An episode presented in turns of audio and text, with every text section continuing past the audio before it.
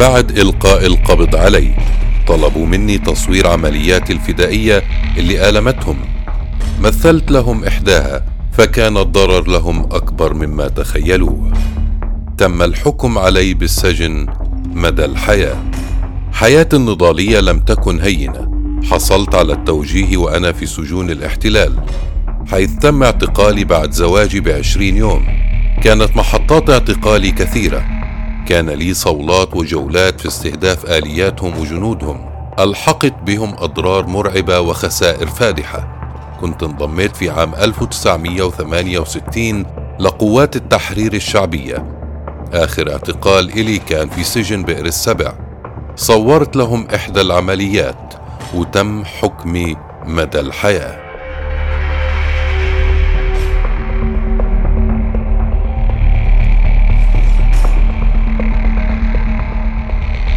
السجن اشتغلت على تنظيم صفوف الأسرى وأعادت صياغة المفاهيم والحقوق للأسير.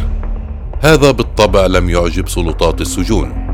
تم نقلي لسجن نفحة المخصص للقيادات لعزلهم عن باقي المعتقلين وعدم التأثير عليهم. ومن هنا قررت أنا وباقي السجناء في سجن نفحة الصحراوي الإضراب عن الطعام. وبعد أيام قليلة تم انضمام باقي المعتقلات للإضراب. هذا الأمر أصاب الجنود بالهستيريا والرعب. تم نقلنا من سجن نفحة لسجن الرملة وتم إغراءنا ومقايضتنا لفك إضرابنا. واجهنا بالرفض دائما ما دعاهم لاستخدام أسلوب التغذية القسرية لفك الإضراب. تم تقييدي واقتيادي الساعة الثانية عشر عند منتصف الليل لغرفة التغذية القسرية الساعة الرابعة فجرا بعد التعذيب وإنهاك تم إجلاسي على كرسي وتثبيت قدماي ورأسي وتم إدخال أنبوب يصل طوله لمتر وأكثر من أنفي بالقوة. قاومتهم واستطعت إبعادهم رغم الإنهاك لكن في النهاية استطاعوا أن يدخلوا الأنبوب عبر أنفي. الأنبوب لم يصل المعدة بل تم إدخاله للرئة مباشرة. سكبوا الحليب اللي وصل لدرجة الغليان في الرئة. ومن هنا كان هدفهم أن ما تمتنع عنه سيقتلك. سنحرق معدتك. شعروا بخلل ما وبدأت بالسعال والتقيؤ. كنت أتقيأ دما. أخذوني للمشفى وصوروني صورة أشعة. وتبين إنهم سكبوا الحليب المغلي في الرئة. شرحوا لي حالتي وخطورتها. واقترحوا علاجي مقابل فك الإضراب. وقلت لهم لن أفك إضرابي عن الطعام.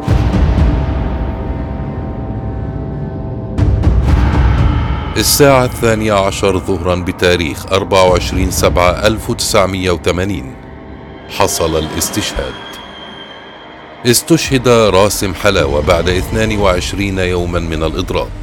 واستشهد معه علي الجعبري وإسحاق مراغة. أطعمونا فقتلونا. هذه هي التغذية القسرية قتل وليس إطعام. وهذا هو الإضراب حرية وليس انتحار. الرسالة كانت أني وباقي الأسرى أحرار بالفكر والقرار رغم وجود السجان وأن مفهوم الأسير ليس جسدا داخل زنزانة أو جسدا محصور بين أربعة جدران بل أحرار بفكرنا وقراراتنا. هذه الحرية اليوم وكل يوم نسمعها صرخة مدوية من سجون الاحتلال بأصوات أمعائهم الخاوية عندما يضربون.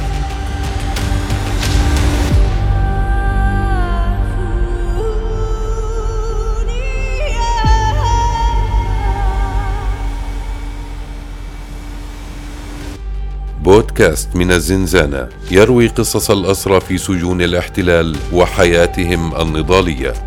يعدها محمد فخر التلاوي ويرويها بصوته ماجد شبلاط. إخراج صوتي خالد النيرب.